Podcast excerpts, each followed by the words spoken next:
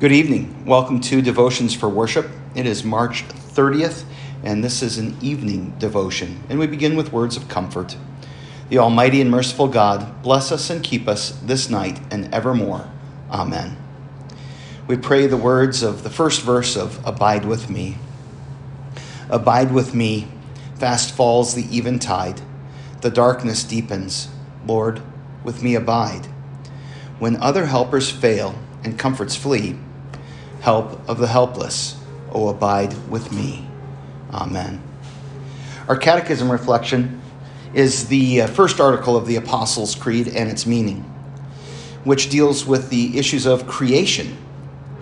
And the first article says, I believe in God, the Father Almighty, maker of heaven and earth. What does this mean? I believe that God has made me and all creatures, that He has given me my body and soul eyes, ears, and all my members, my reason and all my senses, and still takes care of them. He also gives me clothing and shoes, food and drink, house and home, wife and children, land, animals, and all I have. He richly and daily provides me with all that I need to support this body and life. He defends me against all danger and guards and protects me from all evil. All this he does only out of fatherly divine goodness and mercy, without any merit or worthiness in me. For all this, it is my duty to thank and praise, serve, and obey him. This is most certainly true.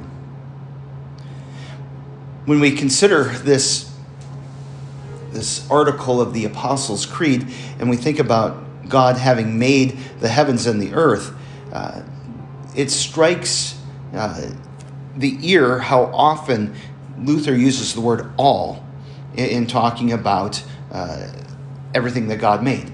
And he, he, is stressing that no matter where we look, no matter what part of our life, uh, we're dealing with God's provision and God's creation.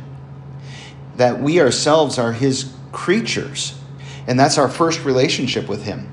And then that means that our relationship with this world is creature to creature and we stand underneath our, our Creator.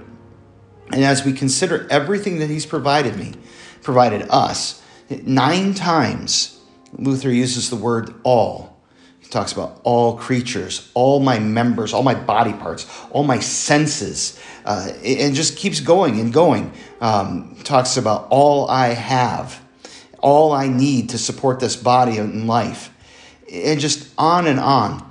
And he's really trying to drive home that, that everything that we have, our skills, our abilities, everything that is us, is a gift that God gives us purely because he loves us. Every once in a while, somebody will ask me, you know, why did God create people?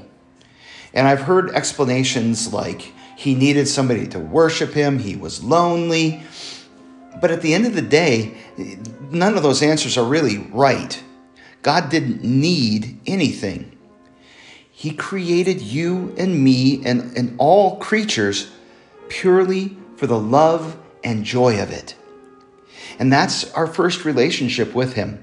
It's a relationship that was broken by our sin, but He never stopped loving us, which we're going to get into tomorrow when we come back and we look at the second article talking about the salvation that Jesus has won for us. As we pray tonight, we pray the second petition of the Lord's Prayer Thy kingdom come. O God, everlasting Father, your kingdom comes even without our prayer, but please let it come to us too. Please give us your Holy Spirit so that by grace we may believe your word and live godly lives here in time and there in eternity. Amen. May the blessing of the eternal God be upon us and upon our work and worship, his light to guide us, his presence to strengthen us, his love to unite us, now and always. Amen. God bless your evening, and God willing, we'll be back with another devotion tomorrow morning.